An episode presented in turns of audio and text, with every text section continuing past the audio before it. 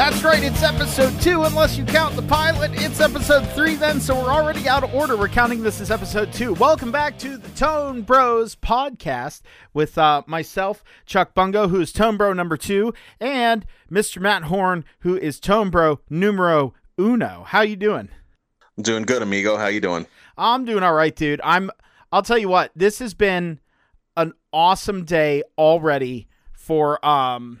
Uh, for gear, because right before we started recording, and and today that we're recording this is October twenty-seventh of two thousand twenty, the year of uh, Satan, apparently. Um, the like there was a little announcement. I was cruising YouTube and I was watching uh, I was watching some uh, alga fish and um, uh, some Ola Englund stuff. You know, shout out to both of them. I'm sure they will never listen to this podcast, uh, but shout out you to never know, Aug- dude. yeah to Auga Fish and uh, and to Ola. Um, and in my recommended videos on the side of YouTube, I looked down and I saw a video by Gibson T V. I know to a lot of people, Gibson right now is is a is kind of a can be a little bit of a controversial word. However, they just put out a video. It's about seven minutes and change long. It's The Witness by Adam Jones, which introduces the Gibson nineteen seventy-nine Silverburst Custom, the Adam Jones edition, and I, my, I, I have to gird my loins for this one. This is something I remember. I think honestly, that's where I fell in love with Silverbursts, was seeing Adam Jones's Les Paul, and I and I saw it because his aged, like it turned green, and like. Because that metal oxidized in the finish, and it just looked always looked so good. And they're they are doing a probably more than likely limited edition Adam Jones Les Paul Custom, and I can't wait to see what comes out of Gibson with this. Yeah, I'm I'm kind of I'm curiously optimistic. I'm hopeful with what Gibson's learned, or what Gibson's hopefully learned from the. Uh, from the last however many two years or whatever of controversy that they've had, that maybe this is something, maybe they're listening to the fans for once. Um, but in all honesty, like what kind of got me interested, I got interested in this fairly recently. Um, another YouTuber that will probably never listen to us that uh, is worth mentioning for me is, has been the Trogly's guitar show. And I don't know if you saw that one where he hooked up with a guy who had a, pretty much the same model, a seventy, it's either a seventy-eight or a seventy-nine um, Norland era Silverburst. Yeah, that was in pretty good. That was in pretty decent condition, like player's condition, but better than most. Um, but that just kind of intrigues me. That whole era of guitars really fascinates me. Well, one, because I still have this pipe dream that I'm going to find a guitar for my birth year, um, which you know may or may not happen. But uh, it just seems like such a, a bizarre, crazy, but really interesting time in the guitar world. It it really is. And uh, two two things. Number one, real quick, what is your birth year? nineteen seventy Sorry, nineteen seventy-eight nineteen seventy Okay. See, you have a cool. Ooh, I could hear the little tone cherubs in the background running around. Yes, the yeah the tone the, the the tone children. Well, they're hopefully the. They're uh, learning a little something. They love they love your guitars, by the way. When I was over there last, oh, they love your guitars. Yeah, we have names for them and everything, which we'll, we'll have to get. We'll have to do that for another video, uh, oh, yeah. for, or for another podcast. We'll have to talk about our affections for our individual instruments and oh. what's our gear gear. Oh yeah, dude. Well, anyway, so so like you mentioned your birth year thing. See, you have a cool year, like for for gear for you. Like you have nineteen seventy-eight That's still, you know, is right. It the best time for Fender? Not necessarily. Is it the best nope. time in Gibson history? Not necessarily. But nope. there's a lot of good ones. Mine, nineteen eighty-five That's... Oh. Well, it's a great year. It was a great year period for music. But for the instruments, uh, uh, it was maybe, kinda, maybe not. But yeah, it was kind of dicey. Like I'm pretty much leaning on the fact of finding like a Japanese-made Squire, or maybe like uh, a Charvel or a Gibson, or not a Gibson, a Charvel or a Jackson, maybe a maybe a B C Rich, you know what I mean? Like yeah, or well, even or even another Ibanez. I mean, I know you and I have been kind of Ibanezed out over the last couple of years, but they had some real interesting runs. That was uh, the Roadstar was starting to become big with that. Um, I call it the shark tooth headstock, but you know, you know what I'm talking about. Oh yeah, absolutely. Well, anyway, but the, the other thing you mentioned, Trogly from Trogly's Guitar Show, I actually need to message him again. I sent him a message because I, I, you know, I've, I've been kind of dicey lately with watching his videos, but for a while I was religiously following his videos, and yeah. I shot him a message cause he's located in Ohio, and I shot him a message oh, and I, and I was, oh yeah. And, um, And I sh- and in his videos, he kept mentioning how he would love to learn how to do fretwork one day. And I just mm-hmm. wild hair up my ass, went on Facebook and shot him a message and said, hey, just wanted to let you know, um, I, I've been doing fretwork for about a year, uh, a year plus, and now it's much more than that. Um, and if you want to learn how to to level and dress or even refret something, if you have a guitar that we can do, then we can get the materials and I can come out and I can show you how to do it. And I told him, I said, you don't have to pay me anything. I like a good road trip, and you don't even have to do a video or anything on it. I don't want to, you don't, I'll just show you how to do it. So then you can do it and, you know, save yourself money and everything. And we were going to do it. We were going to get together once winter broke, uh, right. this year. And, and, and then COVID hit, and that kind of put the kibosh on it. So yeah, COVID ruined the ki- put the kibosh on pretty much everything for everybody. Yeah, it did. But like, but regardless, that was a fun little aside that like Trogly, I actually, I need the message. And if somehow this gets in the hands of, of, uh, of, uh, Trogly over there, yo, hit me up, look back through your messages and see if, uh, if you still want to get together, because that would be a lot of fun. But anyway, so yep. Adam Jones, having this Les Paul being released is a long time coming. It's something people have wanted for a long time. And I, I'm excited to see what the price point's going to be, and if they're going to do a like non-custom shop run. You know what I mean? Yeah.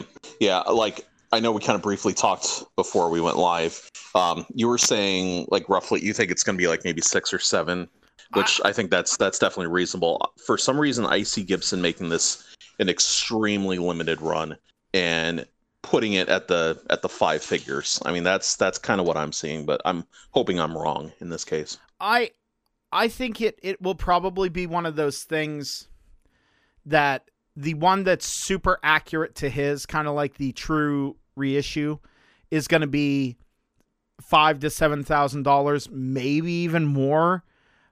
But I think they'll do a model that is basically if you bought the guitar brand new, and make it a, a production run. And I think it'll sit somewhere probably in the range of maybe twenty-five to three, which, and we're talking about that like it's like, oh, wow, what a bargain. Like, you know what I mean? Like, I don't know about you, but right now I'm having a hard time throwing down that kind of money on a guitar. Yes, like, you know, pay pay the mortgage, you know, put maintenance on the vehicles, or splurge on a new guitar. The the kid in me says the guitar all the way, but the, what? well, that's that's that's all you, dude. I, I can't I can't be involved with that stuff. That's, I have enough woman problems as it is with just one. I didn't just say that. That's true. You are very outnumbered. Uh, the um, yeah. but but no. So like with this, to me, When, when I was younger and I saw that, I was like, man, how cool would it be to have that guitar? And I've always kind of like idolized that guitar and like Silverburst Les Pauls, Silverburst anything really, just because of Adam Jones and that kind of um, aura that's around that finish, you know, because if, if Adam Jones likes it, it must be great. You know what I mean? So, and that was a limited finish back in the day too, wasn't it? Oh, yeah. Oh, yeah. Like it was, I think they, I'd have to, now correct me if I'm wrong. I'm no Trogly, okay? So I think the Silverburst stuff was done in the late seventies for what, like three-ish years? Something Maybe. like that. I, yeah, that's the thing. Gibson history, I'm not so much on, and actually, I'm really rusty on a lot of my history, but nevertheless, this goes to the point, and we kind of talked about bringing this up. Belch, excuse me. Uh, so professional. The, um, like, there's gear that's hallowed in the guitar community. It's that bucket list gear. It's that, like, that unobtainium. You know what I mean? Like, yeah. And if I look at, if I, if I say to you, Matt, hey, Matt, what's one piece of gear that is revered as this, in this pantheon of special, like, oh man, that would be amazing if I could own. You know what I mean? Yeah. Well, what, immediately what do you think? my, my brain, my brain kind of, if we're going on the Gibson run, my, my brain immediately goes to the, the end all be all, the Holy Grail, number one, the fifty-nine Les Paul Standard. Yep. I think a lot of people will gravitate toward that. If not that, then the fifty-four Stratocaster. Oh, like early Strat. Yeah, like I'm thinking fifty-four, like the year they were released. I'm I'm going with the Les Paul or the Strat because they're, you know, you could argue back and forth between the two, but there's no real denying that the top two highest selling um, or most frequently used guitars in one form or another, whether it's made by the original companies or not, are a Les Paul and a Stratocaster. I think I think it's safe to say that. Well, there, there's the old question that people, or the thing that people always say, if you say to someone electric guitar, the three guitars that they immediately will think of are either a Les Paul, a Stratocaster, or a Telecaster. Right. And, and I mean, to be fair, there's reason for that, not only because they are classic designs that age well, flaws and all, they age well, but th- they also were kind of the first of their kind. I mean, yeah, you could argue the Log was there and they were putting pickups in, in hollow bodies and acoustics and stuff, but really the, the, the, the genesis of solid body electric guitars were Telecaster, Stratocaster, Les Paul.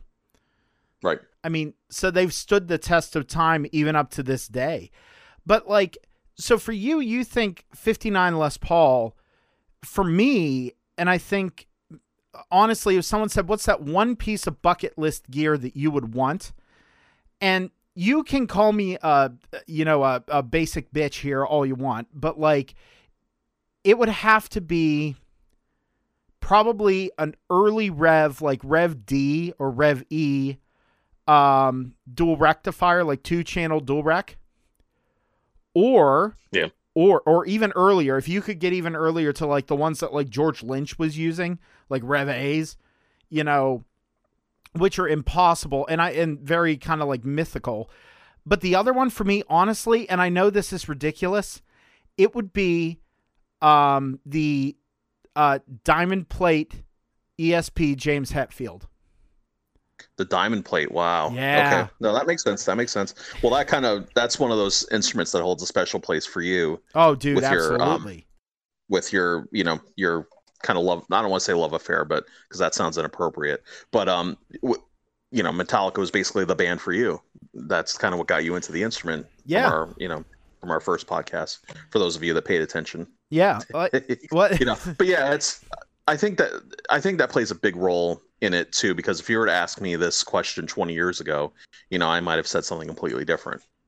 Oh, and same thing. Like, I mean, I might've said, you know, the modern three channel multi-watt Tri-Rex, you know, or right. I would have said, oh dude, you know, one for me that is actually kind of attainable if I really wanted it is an Uberschall.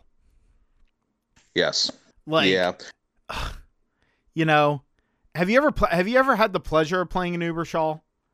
I have only ever played one Bogner, and it was with you. And I don't even know if I can technically officially call it a Bogner, but it was a, an Alchemist. It was the Oof. one, I think it was the one by twelve combo. Those, and yeah, go ahead. Yeah. Go no, ahead. I was just going to say, it wasn't, I don't know if you remember that. It was, I, I you know, I don't want to give too many details away, but um, it was in that one store in um, State College.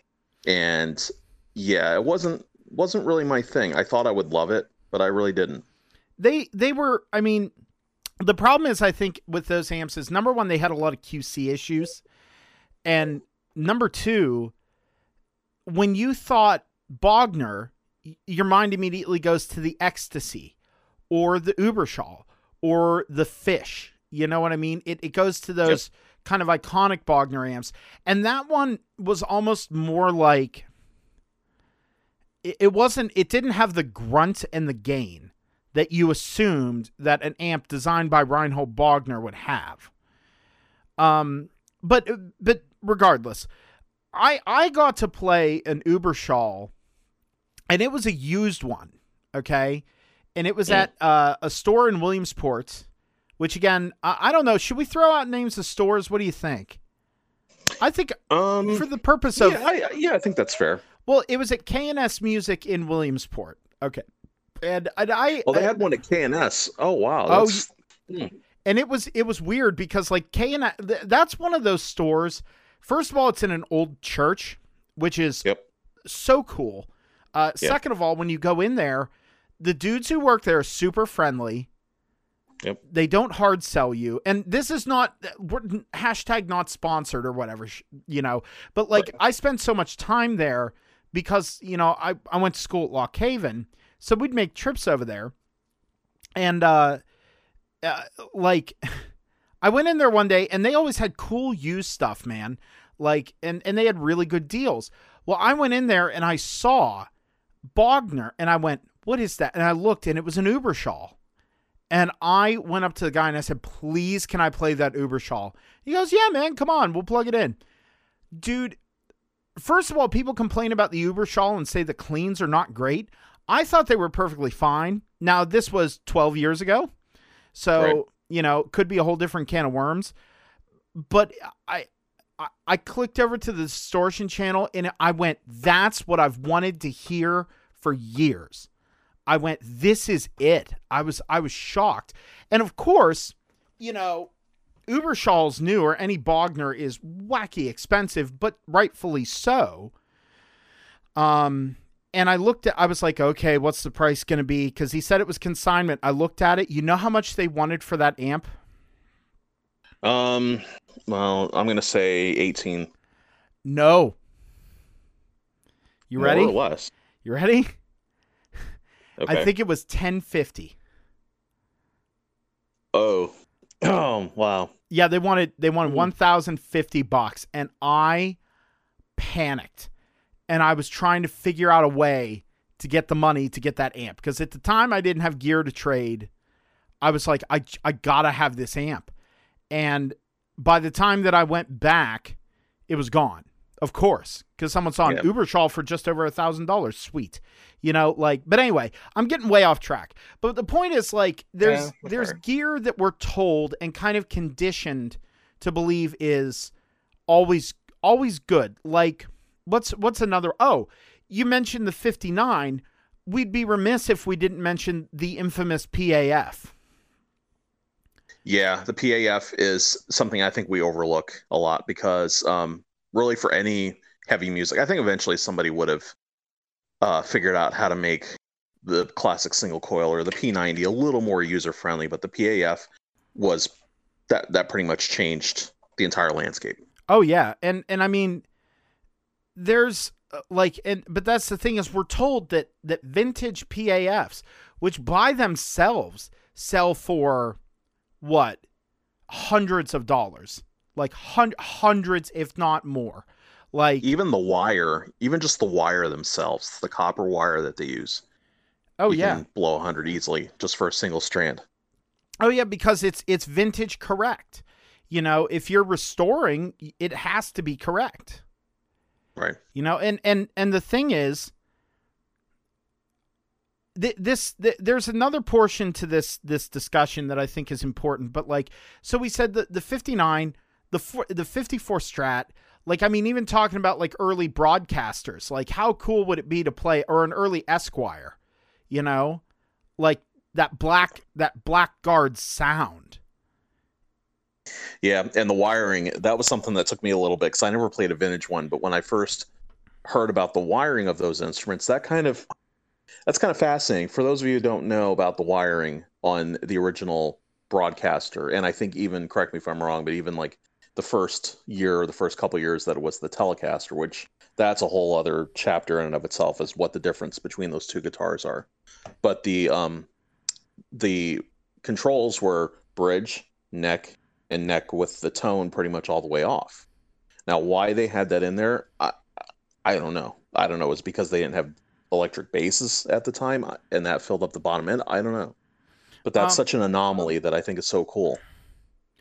Um, I think, honestly, it was to be able to attain that jazz sound. Okay. You know what I mean? Um, it's completely useless, though, I would think, because I've taken my Telecaster and I've turned the... I mean, I know it's different components and whatnot, but I've turned the tone all the way off on that, and it's... I don't want to say it's completely useless, but it's not any. It's not a, a a great tone. I'm sure somebody would find a use for it. Well, it depends. It depends on situation and what you need it for. Right. You know what I mean? Because back right. then, you still wanted you wanted the ability to have that jazz sound. I mean, it was early fifties still, um, right. without without having to have the feedback of a jazz box. So it makes sense, but like. Those those things aside, but then like we're conditioned with other things, and the big one, and we mentioned this on uh, the previous episode, kind of, is pedals. You yes. know, like and and of course, what pedal am I going to mention, Matt, that has an aura? Well, I was thinking D S one. No, the old orange button. No, no, no. Think of like pantheon of must-have instant great tone boxes. Um, see, there's so many though. That's the that's the thing. There, it could be anything that you're talking about. Like I'm immediately going with uh, some kind of a Boss driver distortion pedal, but I know it's probably it's probably even deeper than think, that. Think think valuable. Think like like holy crap! If I could have one, it'd be amazing, and it would fix my tone, and and it's legendary. Like people try and replicate it, like. Well, my tone doesn't need any fixing. Oh, look at this guy over here. Look at Big yeah. Dick swinging. Um, yeah, it took, took me three episodes to get out of my little box. I don't honestly, I'm I'm kind of stumped with where you're going because there's Dude, so much. I, I'm I'm curious as to where you're going with that. It's it's four little letters. K L O N. Yeah, okay. The, All right. The yeah. Klon Centaur, dude. Yeah. Like that pedal I and, and and here's the crazy thing. Until I started getting into like the history of like pedals and where they came from and et cetera and stuff like that, I always thought that the Klon Centaur was from the seventies. Yeah. It's absolutely not. The Klon Centaur was made in the mid nineties. It was like ninety-two or ninety-three, I yeah, think. It was like early mid nineties. And it just like became this infamous, like infamous drive box, and it, and, and not taking anything away from them, because that's one piece of gear that I have not gotten to try, but like I've, I've got to play like all the way from, you know, more, uh, accessible replications, like your Soul Food that you had. Yep. I was just going to say that. Yeah. Still have it. The, the Soul Food is really great. Um, yeah. to, Uh, I mean, the Wampler Tumnus, which is an incredible pedal. Um, yep. it, I mean, you know, there's tons. If you go on, like, you know, e- eBay or Amazon or whatever, you can find tons of, uh, you know, overseas no-name or pop-up brands that try and replicate something like it.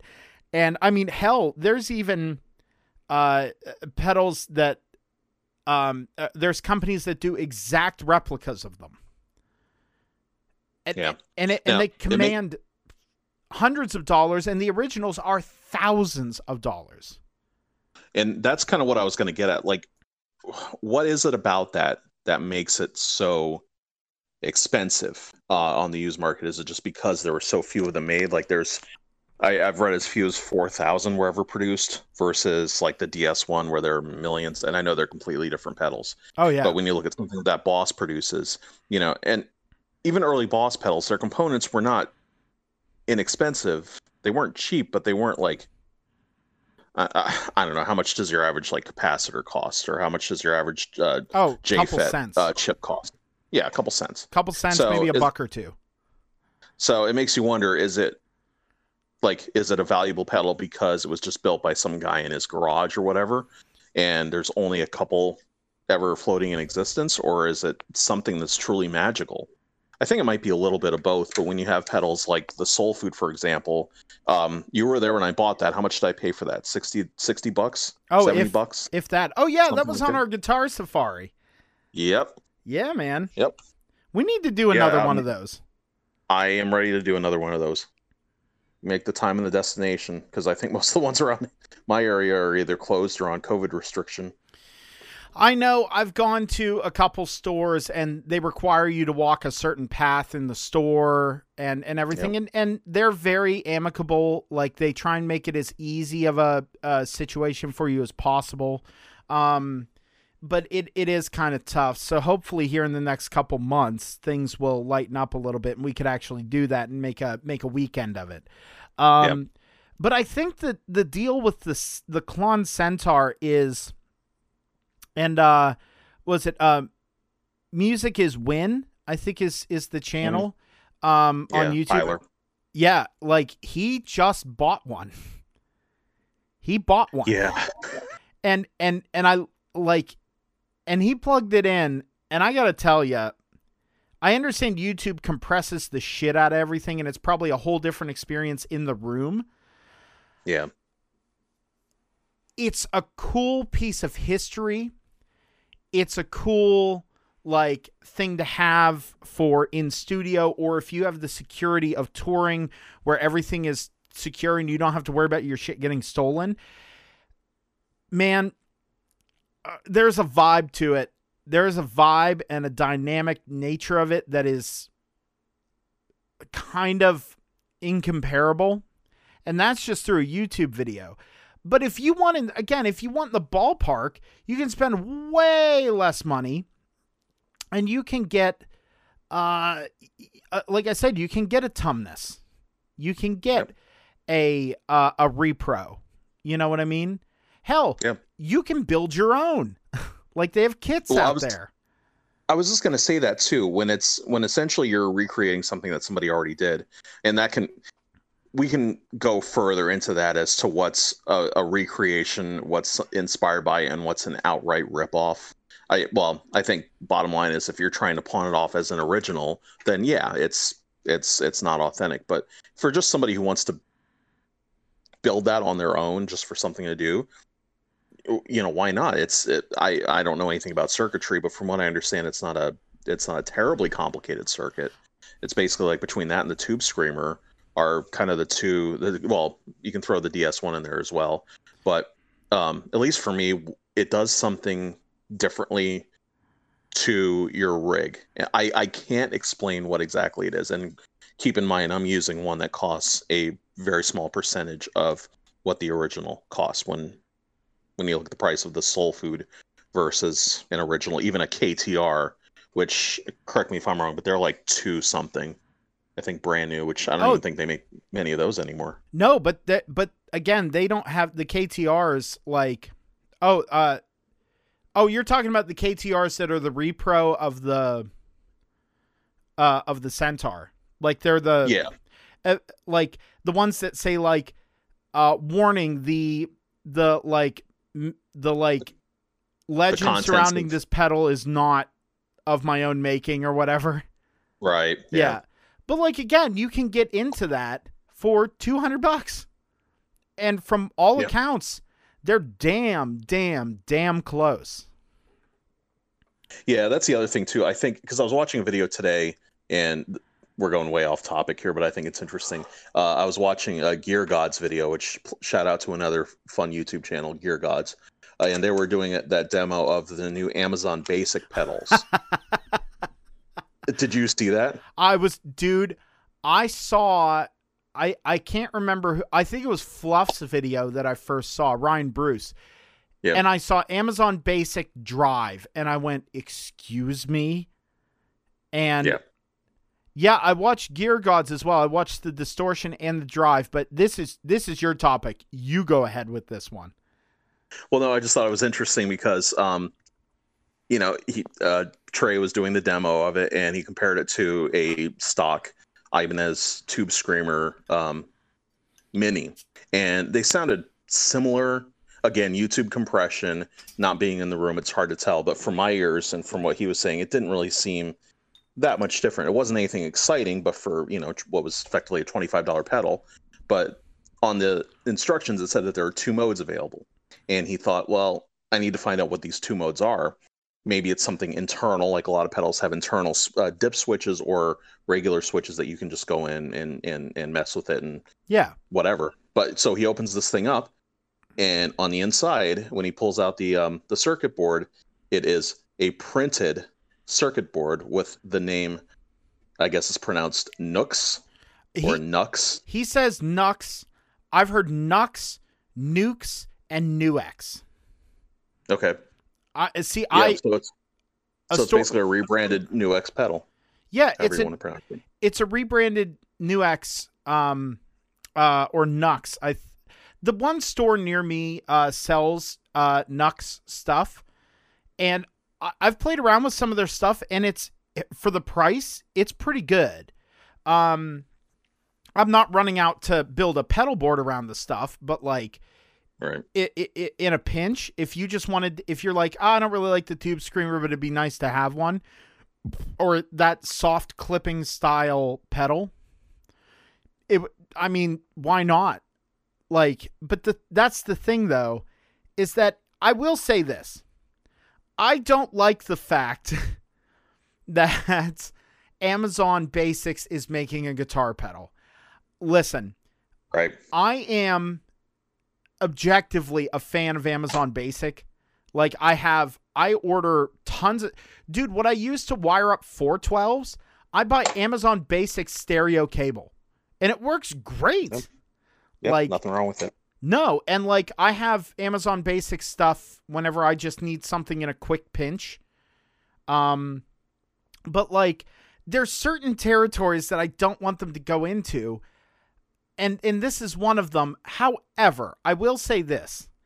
They could have gone with a ridiculously stupid, like cheap, trashy, flimsy build and everything.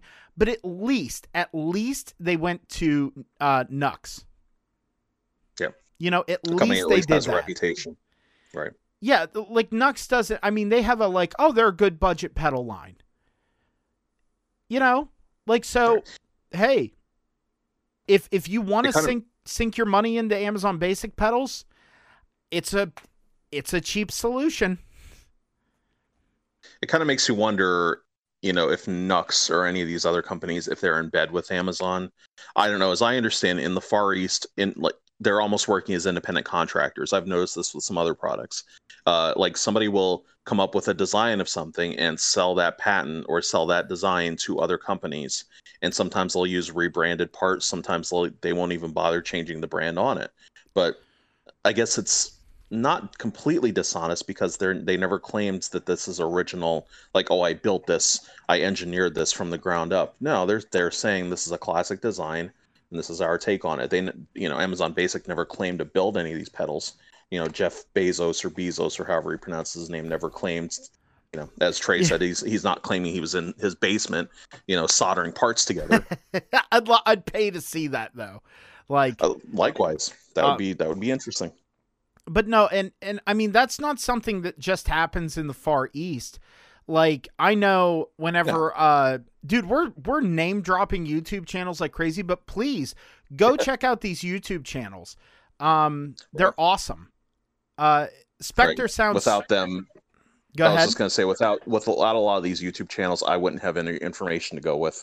Uh, so yeah, definitely check them out. Exactly. Um, and, uh, now Spectre Sound Studios, whether you like Glenn Fricker or not, I love Glenn. Um, yeah, me too.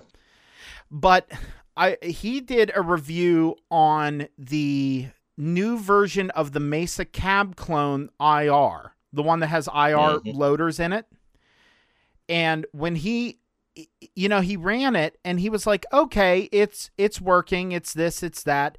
Um, now, obviously, the, the original Cab Clone had a lot of, um, what's the word I'm looking for? A lot of uh, stink around it. Um, and yeah, it, a lot of controversy and it was kind of half baked, honestly. And I love Mesa. Very rarely do I say that any of their products are half baked, but that one was a little like, hey, us too, you know? Um, but when they did this one that you could actually load your I Rs onto, and they also had like Mesa official I Rs in them, and you could select them with different mics and models and stuff like that. It was cool, and it sounded passable. Glenn then opened it up, and inside, you know what they were using? I didn't see that video, uh, but I'm curious now. Oh, they were. It, he opened it up, and every the guts inside of it were branded as Two Notes. Huh. Interesting. So it was Two Notes chipsets and Two Notes technology inside of a Mesa case. So really, you know, it was kind of one of those things that you went, oh shit. And it like, that kind of like woke me up a little bit. And like, yeah, hashtag woke. Like it, it like, it more like went, oh, well, I wonder how often companies work with each other and, you know, provide each other stuff. Like for, oh, for example, uh, yet another one, uh, know your, know your gear. Um, yeah. Uh, what I, I am the worst. What's his name over on Know Your Gear? Oh, uh, Philip McKnight. Yeah. Philip McKnight. He just recently did a review of the Abasi Larada, uh, Larada eight, the import version. And mm. on the back, because they're made in World Music, and World Music, if you don't know, is one of the largest producers of musical instruments in the world. It's World Music, Samick, and um, the Court. the uh, Court. Like they're the three biggest producers of guitars and musical instruments in the world, and the the Abasi imports are made in World Music, which is the same place that makes Schecter. And he points out the badging on the back of the headstock at the bottom in the little square. It says S G R, which is Schecter Guitar Research. That's fascinating. Because honestly, I for the long I remember when Abasi guitars first came out, they were weren't they being built by Frank Falvo, if I remember correctly? I think it was like the, Frank Falvo. Like the earliest ones. But do, do you know about the controversy? I know we've gone way off topic from our original topic, yeah, we... but that, but whatever. yeah, um, we'll we'll circle back around. Um, but it was, I think it was Frank Falvo. It was a smaller luthier, and from what I understand, uh, apparently he was just he was putting out bad guitars. He like t- took money and didn't deliver product, and like it was a mess. So Tosin cut ties with him and then made one of the smartest decisions he ever made in his life. He hooked up with Grover Jackson. Oh yeah, that's a good idea. Like, yeah. So the U S A Abasis are made by Grover Jackson, who also makes all of the Friedman stuff. Yeah. Like you can't beat that, but I think it was smart. If Schecter is helping with um, distribution with Abasi, that's smart, man, because I'll tell you what, I don't know about you, I've never played a bad Schecter. No, I'm not a Schecter expert, but in fact, you were there for actually most of the times that I've played Schecters, and yeah, I can't think of a single bad Schecter that I've ever played of the maybe five or six of them, but still, you know, that's one hundred percent success rate. No, and, and that's the thing, like, yeah, I mean, early on when Schecter was doing the Diamond Series and it, the import, yeah, they had some Q C issues, but they quickly worked that out, man. I'll tell you what, I, I've owned, let's see, I have a Blackjack double oh six, which is what I use to test pickups. Um, it's become my test bench guitar. Um, but I've owned, let's see, I owned a a Hellraiser, the one with the hollow finish, and it had the E M G eighty-seven eighty-eight. Um, okay. I had uh, one of the Banshee eight strings uh, for, for a little bit. Uh, what other Schecters have I had? Oh, I had that E one, the purple flame top or quilt top one with the Floyd Rose and the Sustainiac. Um, that was a Sad Chuck guitar. Sad Chuck bought Future Happy Chuck that guitar. Um, was that the Explorer one? Yes. But oh, I was so close to pulling the trigger on one of those a couple of years ago. I was so close. It was great, but the problem was Explorers just don't fit me. And I understand one of my bucket list pieces is the Hetfield Explorer from E S P, but they don't fit me right. I am a Super Strat guy. Like, I just am. Super Strats and Tellies, man. Those are my jam. Um, but my, my point was, it was really smart to get in bed with World Music. And if Schecter is helping them, that was incredibly smart. Um, and uh, uh, Phil had nothing but good things to say about the quality and the fit and finish and everything. Um, however, and understandably, those guitars have to be expensive to produce. I think two grand is a little much for an import guitar. Yeah, I do too. Um, I mean, I hate to say it, but like when you're looking at prices of the, the big instruments that from the big, we're going to say the big three, which to me is Fender, Gibson, and you can probably throw Ibanez, um, because pretty much Ibanez is the only other one. Like you could say Jackson or Charvel, but they're all owned by Fender anyway. Well, Fender, like, Gibson, P R S then. Fender, P R S, yeah, fair, yeah. For if you're talking about guitars with American distribution, yeah, P R S. We'll put them in there. They're all, I mean, your average Gibson costs what, twenty-five, twenty-five hundred, or three grand, somewhere around there. Roughly. American-made Fender, that American-made Fender can run can run you fifteen hundred plus. You know, um, oh yeah, yeah, fifteen hundred plus. Same thing with a, a core model P R S. Is God, they're three grand now, right? Oh, thirty-five hundred. They they skyrocketed, man. Yeah. You remember you used to be able to, I think, buy a Core Custom twenty-four for what, like eighteen hundred bucks? Something like that, because uh, when I first started um, hanging with Sweetwater, again, no sponsorship here, but yeah, you need gear, go to Sweetwater. They'll hook you up. Tell them Matt sent you. um, jerk, jerk, split. Um, yeah. Uh, but yeah, it's once I started following them, you know, they're a big P R S dealer, and you could get the, I think it was the S twos, whatever model they were. Uh, this was like five years ago, five, six years ago. You used to be able to get those for eight ninety-nine. An American-made Paul Reed Smith for eight ninety-nine. Wow. I mean, they they were ugly as afterbirth, but at least it was a P R S. You know what I mean? I shouldn't say they were ugly. They just, you know, ugly when as people a- think of wow. P R S. What a statement. Ugly as afterbirth. Well, I'm just, you know, being a Fender aficionado, I can say that I'm not a big fan of pickguards on every guitar. And right. Pickguards on Paul Reed Smiths just don't, because their their tops are so stunning usually, and their designs are so stunning to begin with. Why ruin it with putting a pickguard on it? It's just I, I know it's probably to save money, and I'm not I'm not ragging on P R S at all. I, I love their stuff, but um, but yeah, I used to be able to get them for eight ninety-nine. Well, I, so you know, yeah, but my my point is, like, I mean, now to be fair, there are some situations where I think it's appropriate to pay more for an import guitar. Like, for example, and this is one I'm not sponsored, but would love to be, Balaguer Guitars out of Pennsylvania. Um, Joe is incredible. His whole team is incredible, and their guitars are amazing. Um, like,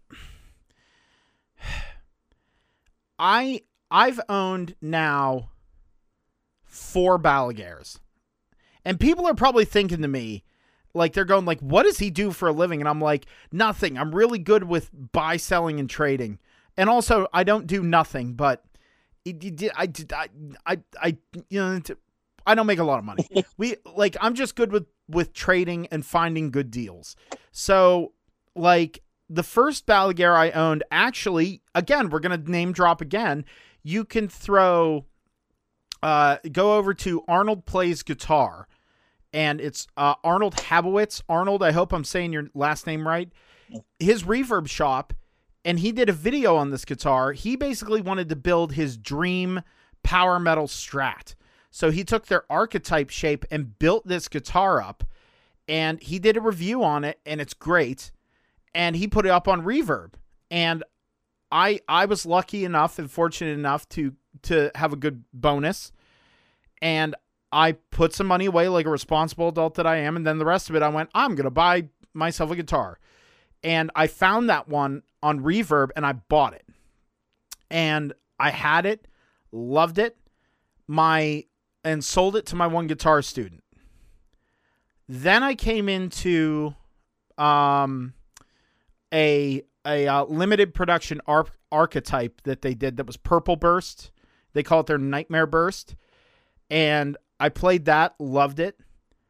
Um, and then I traded an E S P for a semi-custom, and this is where I'm getting into the import thing. Semi-custom growler, which is their kind of jazz mastery shape. Um, and it had a light, it had light up inlays. And I played that guitar for a long time. And then I recently traded that guitar for their Toro shape, which is their Super Strat. And the Toro is one that's not leaving my hands. Like, I love that guitar. Every and my point was, though, every single one of these guitars made it World Music and import and played great. If you go on their website, you can semi-custom build an instrument. Like, you can go on there and spec out your build. Make it as cheap or as expensive as you want. But generally, you're going to find it sits anywhere between sixteen hundred to two thousand dollars. Yes, they're made in Korea at World Music. However, the people who work on it, I think, if I'm not mistaken, it's a very, very, very small group of builders. Like four or five people work on these guitars. They're not mass produced. They are made to order. So you are getting a guitar that's custom for you. And at that point, I feel like it's appropriate to charge that kind of money. Yeah, it's I, I've heard that too. It's they're pretty much their master luthiers, like really the guys that are at. And that's the other thing too, um, which will will segue into our original topic because I have something I want to touch on with that. Yeah, we've really gone um, off the rails. I'm sorry.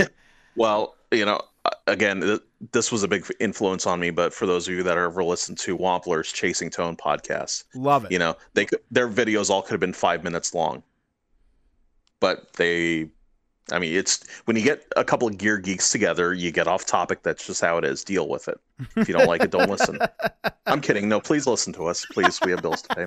Anyway, so going back, um, when you have these these foreign made instruments, um, it makes you wonder, at least for me, it makes you wonder, well, why would you pay three times that for an American? Like if you can get yourself a nice Les Paul style guitar made by insert company here, made at insert company overseas, then why pay the why pay more? Yes, Matt. Oh no, we lost him again. Oh, those are fun technical difficulties there we had. So anyway, Matt, what were you saying? Otacon, did you get the pictures? Matt, Matt, Matt. Oh my God. Oh. Yeah, we're we're video game geeks too, which we'll have to touch on that. Oh, absolutely, so. too, absolutely. But anyway, but what what, I, what were you saying you, before uh, before we had our Discord technical difficulties? Oh, I think it was just um, you know, it's interesting when you look at these uh, companies overseas like World Music and other ones. Um, even like even when you look at Gibson and Epiphone, I mean, everybody knows Gibson and Epiphone, but it's from my perspective, you know, maybe fifteen years ago, it was, oh, I'll, I'll never be able to afford a, a proper Gibson other than the one that I'd already owned. So why even why even bother? I can just play Epiphones, or I can play L T Ds, or I can play P R S S Es. Um, so it makes you kind of wonder, is the hype behind, for example, the fifty-nine Les Paul or the fifty-four Strat or the fifty-one Broadcaster, is the hype real because they were great instruments, or is it just you're holding a piece of history? I think it's a little bit that you're holding it onto a piece of history. So then when you get something like a Balaguer or uh, an Abasi guitar, in fifty years, if we're still all under the same big blue sky, are those instruments going to be just as valuable as the Gibsons are today? Or, you know, I know that's a, that's a ludicrous concept, but it just kind of makes you wonder the validity of the hype versus the actual product. Um, I, I think that's a, that's a tough thing to say because like right now the market, and, and this is hard for someone like me who wants to build their own guitars and sell them. The guitar market right. is flooded right now with like small builders and even builders that are up and coming. Like Balaguer broke from the pack because Joe has a very strong vision of what he wants. He builds a quality guitar, and he's v- the, the community for Balaguer is incredible.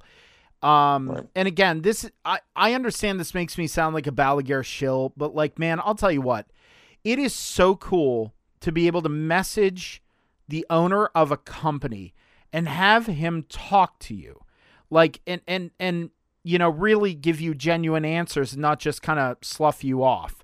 You know what I mean? Like, right. and, and like they hold annual Balaguer meetups, like for owners and people in the, you know, the, the Facebook group and stuff. And I've met some awesome people through that. Um, and like I said, their products are consistently good. Um, and, and he also was smart. He built them in P A. Then once things started growing, he went, all right.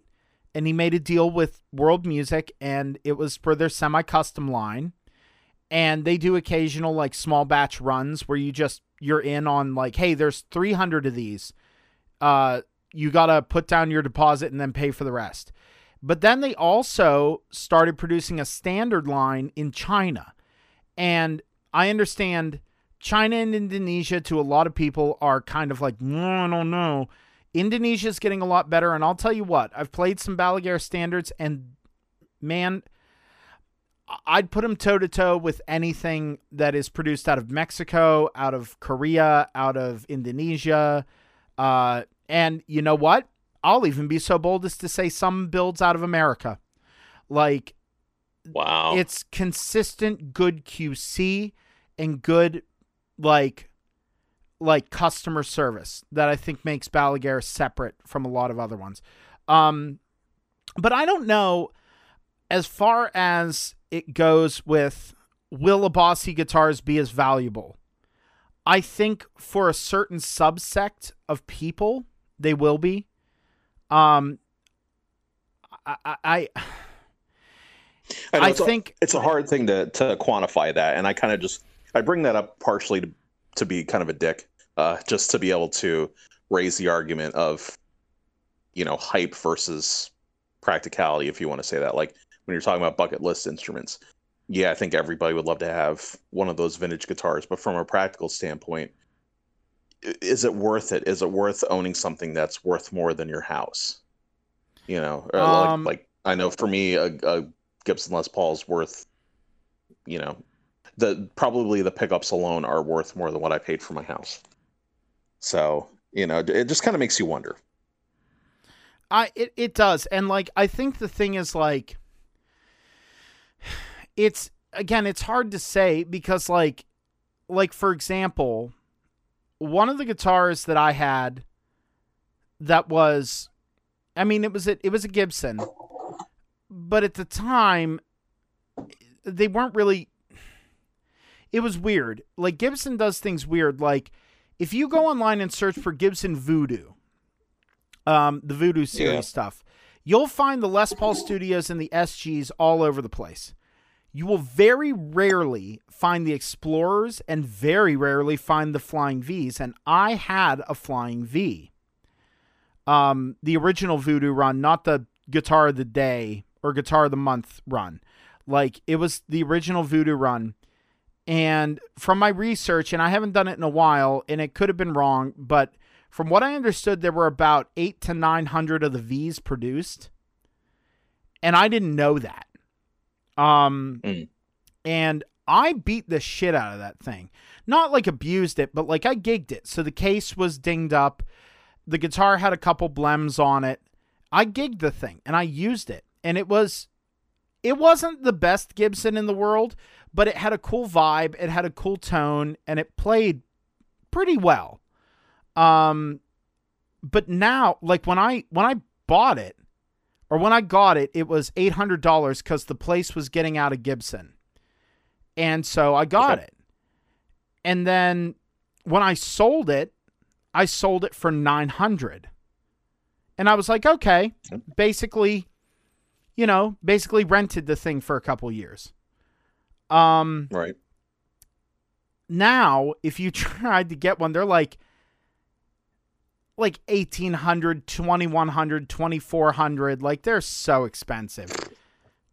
But again, those are the, those are the V's and Explorers. The S Gs and the Les Pauls you can find for around a grand, if not less. So, yeah. um, but like, I, I think, like, oddball stuff will be valuable, but, like, unless... I, I hope Balaguer blows up. I hope that Abasi does really well. The thing is with Abasi is it's such a niche thing. Um, they could be, th- listen, they could be some of the best guitars in the world, but the aesthetic isn't for everyone. And I think that will affect, and it also depends on how much the product floods the market. You know what I mean?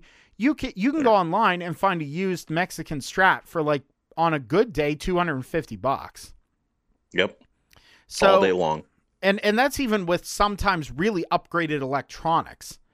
Like, I, so it really depends. I don't know if they'll have the clout and the collectability and the namesake of a Gibson or a P R S or like a, a Sur or an Alembic or something like that. But time will tell. You yeah, there? And I think a lot of it, too, okay. it's it, a lot of it, too, is the name. And I think that's that's really what it boils down to, is that, you know, Abasi, Balaguer, they may be great instruments, but to a lot of people, it's, like you said, it's a niche thing, um, and it's not a Gibson and it's not a Fender. So for a lot of people, by default, that's completely not an option. Um, I've and I know you've met people like this too. They yep. won't play anything but a Model A or a Model B, because to them it represents something bigger than the instrument, and that that is a topic for another discussion, um the well, heritage behind the instruments that we play. I agree, but I think it's also um I think it's also what fits you, because I know right. I've I I got to play um I got to play an early seventies Gibson. I can't remember what model, and it didn't it didn't do it for me. um I got to play a mid-sixties Les Paul as well, and it was a treat. But again, it's not something I would want to play in gig. It just doesn't... They don't fit me right. It would be... If I was a collector or a reseller, yeah, of course. Right.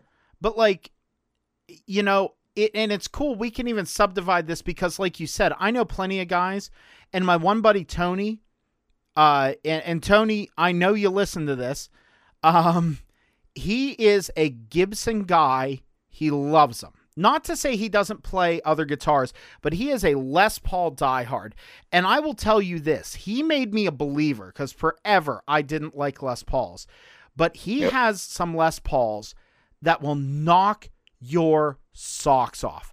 And I get why he plays them, because they play great, they sound great, they're versatile, and they fit him. When I see him not playing a Les Paul... it's weird. The only thing that doesn't look weird on him is a is an S G.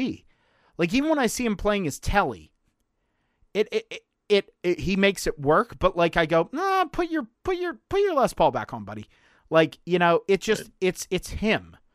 Um, and I think part of it is the heritage and everything. But, like, for me, like I said, I'm a Super Strat guy. I'm an R G. I'm a soloist. I'm a, a Toro from Balaguer.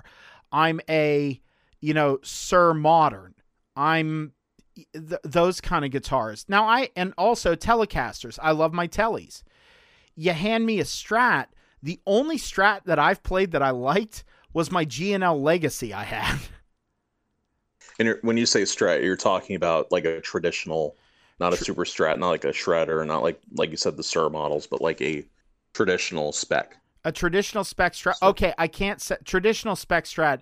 The other one I played, and this is heresy to Strat players, was a seventy-six, seventy-seven Hardtail. Hmm. Yeah. And you you didn't like it? Oh, I loved it. You loved it? Okay. Oh, I loved it. That's the thing, as I said, it was my G and L Legacy that I had, my silver one. Yeah. And that then, was a fun guitar. I remember that. Oh, dude, that guitar... I I don't regret selling it, but it would be nice to still have in my box of tricks. Yeah. You know what I mean? Like, and and the nice well, thing... Oh, go ahead. No, I was just going to say that opens up another subject for another video, which we'll have to compound some of those into into um, an all-encompassing longer video. Or I don't know why I keep saying video. Podcast. We're not taking videos, dumbass. Uh, anyway, sorry. Um, no, I'm going to is... start a YouTube channel too. I've I've got the Facebook going. I have Anchor. By the way, we're on Spotify now. Yeah, I know. I, I saw that. I was really pleased about that. Yeah, man. I, I'm not technically savvy when it comes to any of this, um, when it comes to the social media front of it. So I'm kind of letting you, you know, handle the reins for that one. But whatever, whatever I need to do to make it a, to continue, you know, having this be a good product, I'm all for it. So yeah, flood social media as much as you can. So, um, but no, I, I don't even remember what I was going to say with that. Don't you love that? This is this is what happens to men at my age. I know. Listen, Grandpa, go have a Sanka and calm down. The um Sanka. No, so but like I understand we've kind of gone all over the place, but it, it the the impetus is like, here's what I'll tell people. Like, there's heralded gear, like like I mentioned before, the J C M eight hundred, the nineteen fifty-nine Les Paul, the Um, the, the, the Plexi, uh, the A C thirty, like, you know, there, I've met people who have played A C thirties and they absolutely hate them, hate them. Okay. And, and a lot of people out there might be thinking, who are listening to this, if they're listening to this, might be thinking, how can you hate an A C thirty? It's Brian May. Well, that's the thing, is that The the problem is you're not Brian May. So when you pl- when you plug into an A C thirty, it can be jarring. Like, if you don't know, that's the other, I mean, that's a whole nother thing of like learning how to use equipment properly. Like, each amp is individual. Each yeah, pedal. I got to play, I got to play my first A C thirty um, when I had the um, Yamaha in the shop. And that was my first, it was my first experience with a Vox, but it was my first with an A C thirty. That was fun on a different kind of level. I couldn't crank it, but just being up to maybe two or three, and this this little guitar store shook just from from that amp. And it's a thirty watt amplifier, which a lot of people think, oh, thirty watts isn't anything. Listen, plug into one of those things and just try it sometime. But it, like, I don't ever see myself being able to to use one of those functionally, because it's it's it's just not my thing. But I think a lot of people just assume that because Brian May played one that his tone is in that amplifier. No, it's not. He did things to get that sound. It's not just as simple as plugging in to the amp and all of a sudden you're playing Bohemian Rhapsody. No, it doesn't work like that. You you've got you've got other things, you've got other tricks that you need to consider before. So, you know, that's something that took me a long time to learn. Like, just because a particular artist plays something doesn't mean that you're automatically going to get that sound. Agreed. And I think, you know, we could sit here and we could say that to people who are new, you know, new players and pro- might not believe that, or people who just don't believe that. But I'm going to tell you something. One way or another, you're going to learn the hard way that just because you're playing the exact same gear as a person does not mean that you will sound like them. I mean, I ran for a while. I was running a, I'm trying to think. Um, I was running my Jackson bolt-on Flying V. Now, understandably, it's not a super expensive Jackson, but it had E M G, an E M G eighty-one and an E M G eighty, or an E M G eighty-one and an E M G sixty in it. And I was run, I ran it uh, into a dual rectifier. Now, it was a multi-watt one, but it was a dual rec. And I thought immediate James Hetfield. It was going to be Hetfield, Kirk Hammett, blah, blah, blah. Plugged in, couldn't do it. No matter how much I tweaked, no matter what I did, it did not sound like them. And that was kind of my come to Jesus moment with that, where I was like, yep, I'm not them. I need to figure out my own sound. Well, and there's more to it than just not being them. You don't have their, like, we don't have the studio. We don't have the producer that they used. We don't have the engineers that they used. Guarantee you, if you were to have been in that room, it wouldn't have sounded like that. It would have sounded completely different. But even then, like, that's, that's was the hard thing for me, is I, when I had to realize I can't play like other, I can't sound like other players. I can only sound like me. I can only sound like the best version of me. We can use those other players and those tones and that gear as inspiration, but at the end of the day, if it's not coming, it's it's got to come directly from you. That sound's got to come out of you somehow. And right. that's kind of, that was my come to Jesus. But mine, fortunately, mine happened. Well, I don't, I don't remember exactly when yours, when you had your moment, but mine wasn't that long ago. Maybe within the last ten years, I had that where I just, I think it was around the time when I quit playing guitar. And I just said, you know what, I, I will only ever do my best. So I'm not going to stress about it anymore. Dude, now, it would be nice to be able to pick up an instrument and sound just like, you know, A, B, or C, but really you have to, you have to sound like, well, you're going to sound like yourself no matter what you do. Agreed. And like, that's the, that's the, the thing is like, I I've learned, I've learned that like, I'm going to play the way I play. I'm going to sound the way I play. I could sit and practice and study the technique of other people, but I'm, I'm me at the end of the day. And I like what I like. And one of the best compliments I've ever gotten was my my current drummer, Clayton. He to, he tells me all the time, he's like, dude, I love your sound. He said it just crunches and it cuts through and it's and it sounds, he's like, it sounds like ballsy. And I was like, and when people think ballsy, they think a lot of low end, but he's like, no, he's like, it sounds mean. He's like, he said, you you always sound like you mean business. And I'm like, okay, I'm on to something. Like, if someone, and, and Clayton knows a good sound, and I've had people come up during gigs and say, dude, you sound incredible. And I tell them, and, and they say, what amp are you using? And I say, no, I'm using my Helix. I plug it right through the thing. It blows their little mind holes. You know what I mean? Um, and I love that because I go, look, break out of your thought process, dude. Even again, my buddy, Tony, he is a diehard Marshall, Friedman, Fender, Gibson, like, that that world, and he gets an incredible tone and he gets an incredible sound, and it always makes me jealous when I hear it because I go, man, I love that tone. I had him try my Helix through a power amp into a Marshall cab, and all I did was give him an A C fifteen and a Tube Screamer in front of it. And was he running out to sell his gear and buy a Helix? No, but he was impressed. He kind of went, all right, I get it. I get why people dig this. And it it's it's pretty good. And if you can make someone like him say it's pretty good, you're on to something, you know. But right. but going back here, because we're getting a little long in the tooth, but um but the the the idea is this this heralded gear. I think the thought process that comes along with it, with the fifty-nine Les Paul, with the Klon Centaur, with a vintage eight oh eight, uh, with, you know, a Fender Twin, uh, a dump. God, we didn't even talk about like Dumble and Trainwreck, for God's sake, or the Soldano no. Slow. You know, like, there's so many pieces of gear out there that are like these these quintessential dream rig pieces. Uh, the thing is, it's not going to make you a better player. You might feel more confident and you might play differently, and it might make you want to play more, which will in turn make you better, but it will not magically sprinkle some dust on you and make you a better player. Right. Like, you're not going to plug in and then immediately you're going to turn into Eddie Van Halen or John Petrucci or Al Di Meola.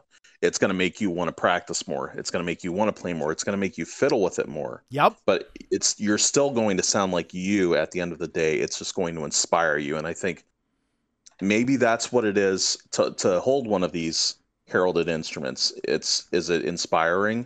Does it draw something out of you? Um, I remember not too long ago, I, was, I finally broke down and watched um, some of the interviews that Kirk Hammett did since he picked up um, Greenie. Now, for those of you who may not be too familiar with it, there is this Gibson Les Paul floating around, which, if you're listening to this podcast, you're a guitar geek, so you know what I'm talking about.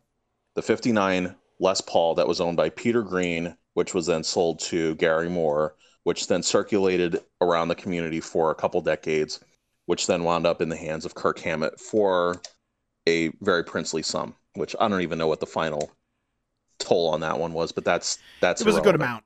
But he mentions playing that thing and it pulling something different out of him, something that he's only learned, that he's only felt as a mature player. So if, in that case, then yes, it, you know, a lot of it is, oh, these are his heroes that had this instrument. So it's it's pulling inspiration that way.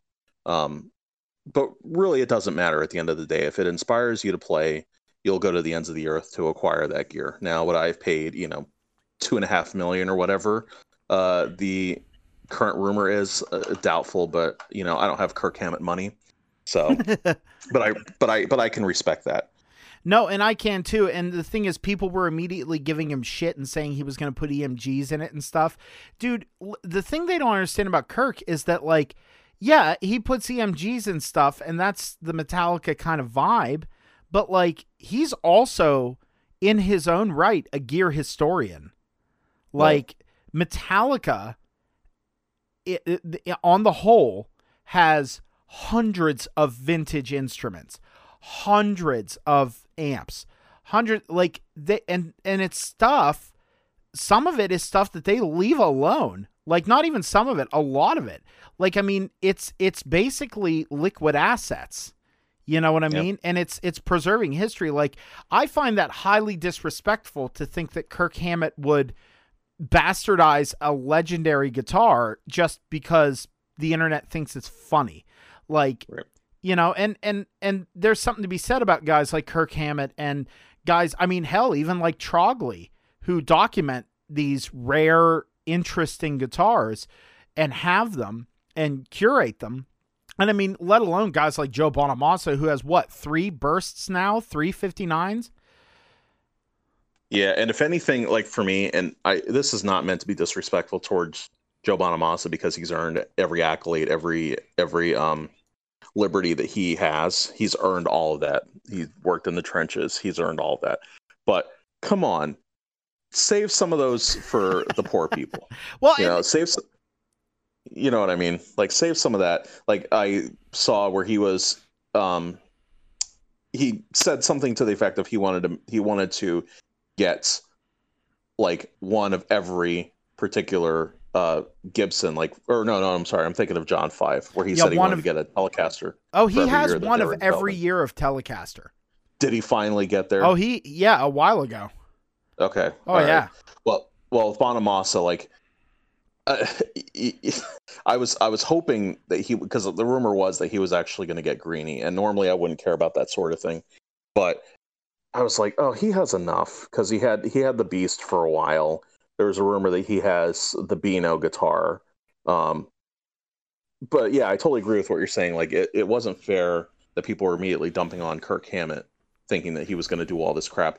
But remember, too, I mean, I wasn't alive for this, but I can only imagine people did the same thing when Gary Moore first picked up the guitar, because then he started swapping out parts for it. Oh, yeah. And his response was, I'm playing the thing, I'm not collecting it.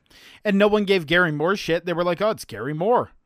Nope. You know, but well, and that was what, even, as I understand, that was in the seventies. So that wasn't even, you know, the guitars were special.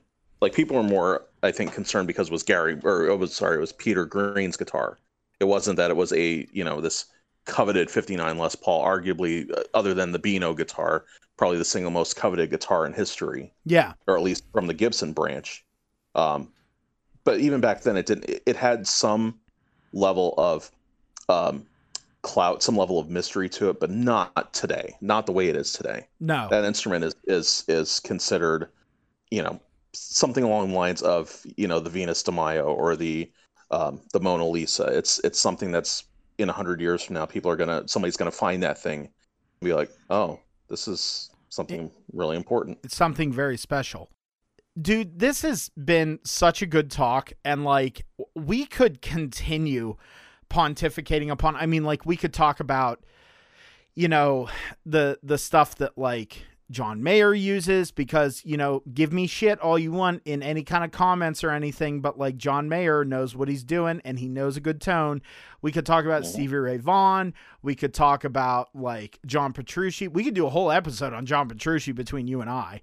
Like, oh, definitely. I mean, we could keep going on this, but like, what do you guys think? Over on our Facebook page, by the way, we have a Facebook page now. It's facebook.com slash Tone Bros Podcast. And um, go on over there, give the page a like.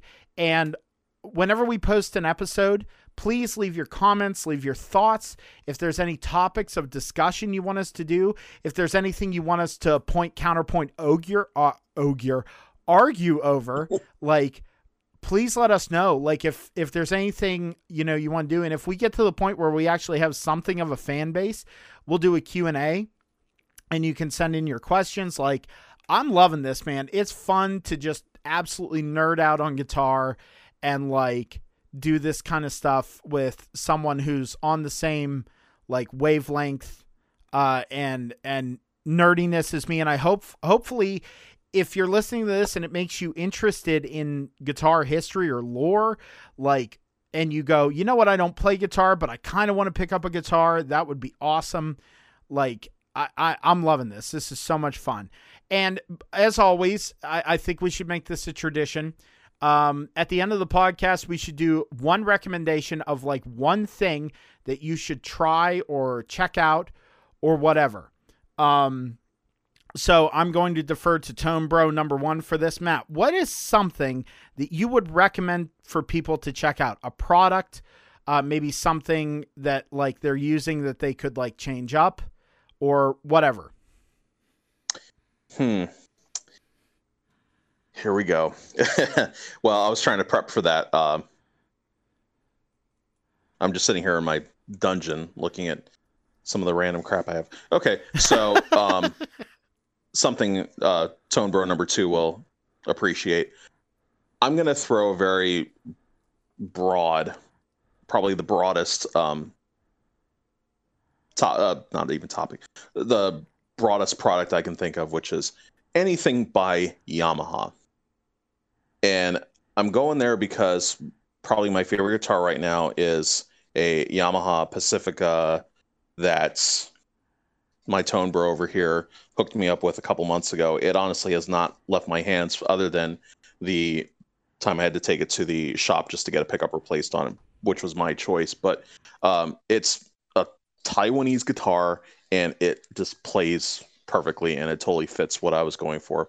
And um, Yamaha gear in general, like, my oldest daughter is getting involved in band um, this year, and Yamaha stuff is all over the place.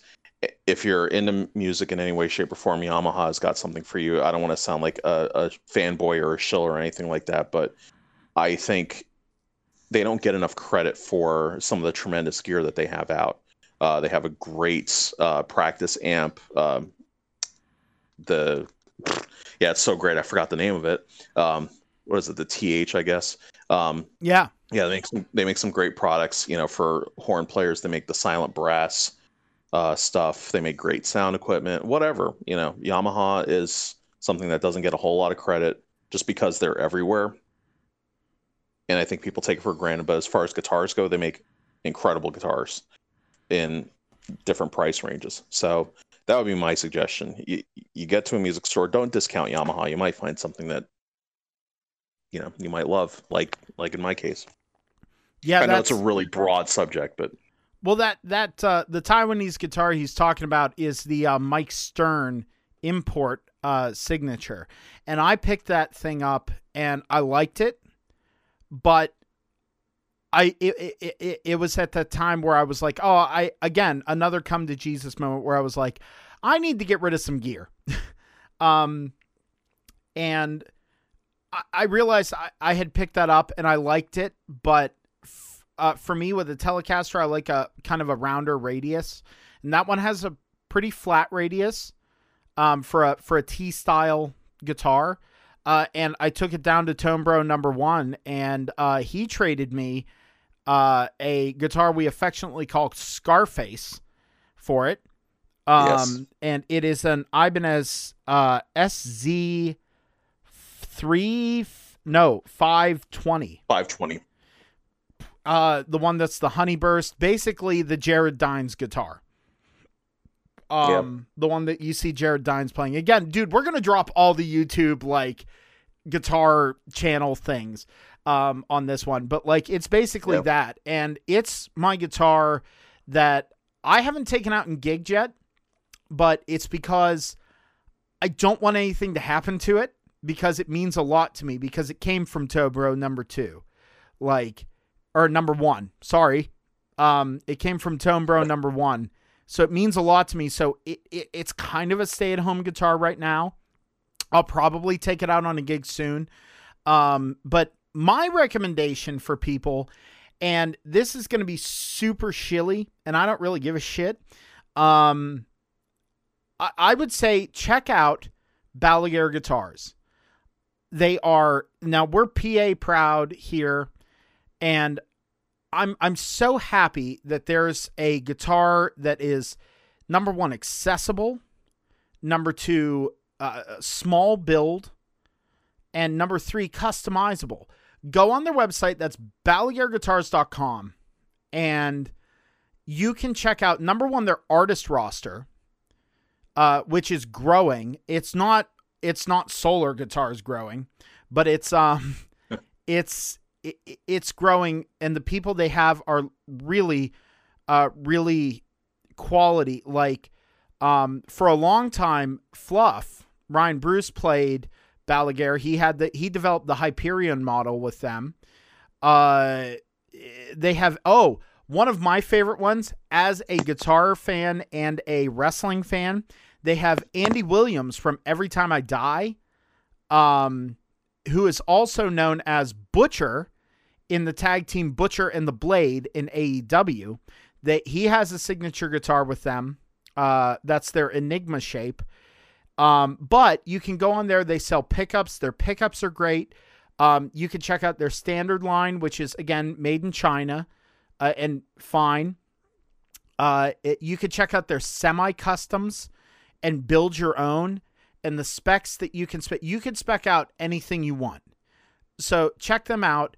Uh, look Balaguer up, like I said, on their website. Go on Facebook. Um, I just used my Toro that I recently acquired on a gig that was outdoors. Uh, it was a benefit gig for a skate park, and uh, it was, I used it pretty much for everything we did in E flat, um, because we tuned down to E flat for everything for the sake of our singer, uh, so he doesn't blow his voice out. But we did everything in E flat, and I was like, okay, this is an outdoor gig. It's starting to get cold. It's dry. Let's see how this thing holds up. It didn't waver once on me, and I would say if it did, like. And and it went from being around fifty-eight, sixty degrees in the sun to, as the sun went down, it got colder and colder and colder. And by the time we were done, it was like forty-eight degrees. That thing did not budge an inch, not an inch on tuning, playability, nothing. It took everything I threw at it. And if something does that, it's worth checking out. So that's my recommendation, is Balaguer Guitars. Um, and I, like I said, just killer instruments, P A made, uh, P A, well, P A business. Like, Joe's a great guy. His team is great. I can't say enough about them. So that's my recommendation. Um, Matt, this has been a great episode. This has been a lot of fun. Yeah. Yeah. And, um, side note, I'll attest to that thing about Balaguer. Um, you brought that guitar over when we did that little impromptu trade, and other than the neck being a touch thick for my liking, the build quality on it was fantastic, and my kids loved the uh, loom inlays. So that's that's a win-win for oh, the, everybody. The the light up, yeah. The, I do miss the L E D fingerboard inlays. I do miss yeah. those. All right. I shouldn't um, have said the loom inlay. That's something completely different. But yeah, those were those were a neat touch. It also did have loom inlay, by the way. Um, okay. Yeah. Like it it they're, they're real. Like, this is not just like, I have starry-eyed. Like, I've put those things through their paces, and I've had four of them, and they're all good. They're consistent. So check them out, balaguer guitars dot com. Like, seriously, eyeball them. This has been a great episode, Tone Bros. Um, again, please go back and check out the other episodes we have. Uh, I want to thank Matt for taking time out of his busy schedule with his, uh, you know, his family and everything going on. Um, And I hope you guys like this. And please, again, go on over to our Facebook page. That's facebook.com slash Tone Bros Podcast. Um, and give us a like. Uh, let us know what you think of the podcast, what we can improve on, what you like about it, what you don't like about it, and maybe some recommendations for topics, some questions, anything you have. Please check it out. Uh, Matt, again, thank you very much. Tone Bro number one, you're awesome. Oh, you too, dude. Thanks. It's been a lot of fun. Uh, I couldn't have done it without you. I, I think we make a good team. Yeah, dude, it's a lot of fun. And for all you folks out there, remember, and this is coming from a metal guitarist primarily, gain, it's not volume.